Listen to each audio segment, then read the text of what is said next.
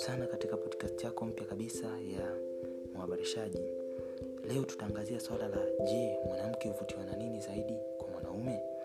Kama mwanaume lazima upate wakati wa kujua unatakiwa kufanya nini kwa ajili ya kulifanya penzi lako lizidi kuchanua na lizidi kustawi zaidi. Cha kwanza kabisa ambacho unatakiwa mwanaume ufanye ili mwanamke aweze kuvutiwa na wewe zaidi ni usafi binafsi. Asilimia kubwa ya wanawake wanapenda sana usafi ni agharabu sana kukuta mwanamke asiyejipenda.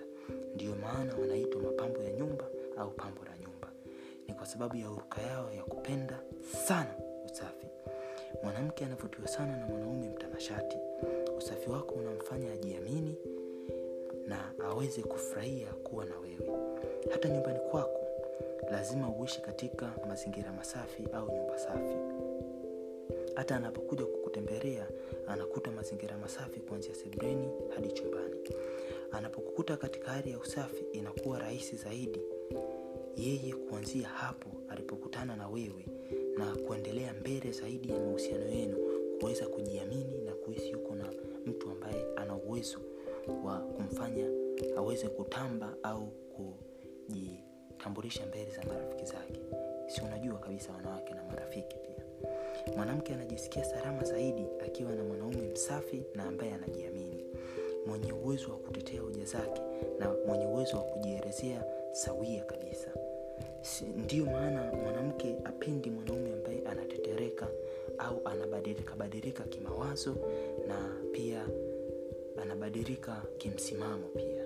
Yaani mwanaume unakuwa hauna msimamo. Ni jambo ambalo ni baya zaidi yaani suala la msimamo binafsi kwa mwanamke ni kubwa hata kuliko kumnunulia manukato.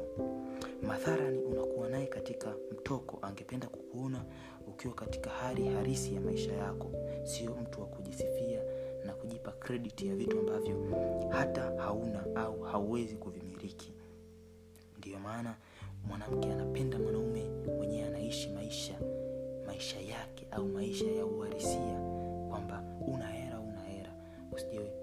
ukajisifia kusema labda wewe ni tajiri au wewe ni nini au wewe ni nini. Na vitu vingine vingi kama hivyo huwa vinawakera sana wanawake. Wakati mwingine mwanamke anaweza kukupima hata katika jambo ambalo amekosea yeye. Inawezekana amefanya kitu au tukio na yeye ndo mkosaji ila anataka aone je mpenzi wake au wewe bwana wake uta, utaweza kutoa maamuzi gani juu ya hilo?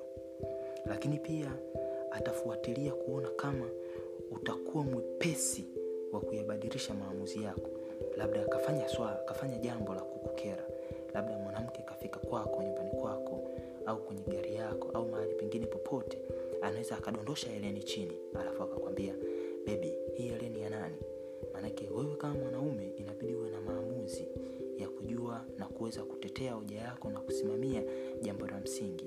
Na hapo ndipo wanaume wengi huwa wanaferi anaweza akaulizwa hii eleni ya nani?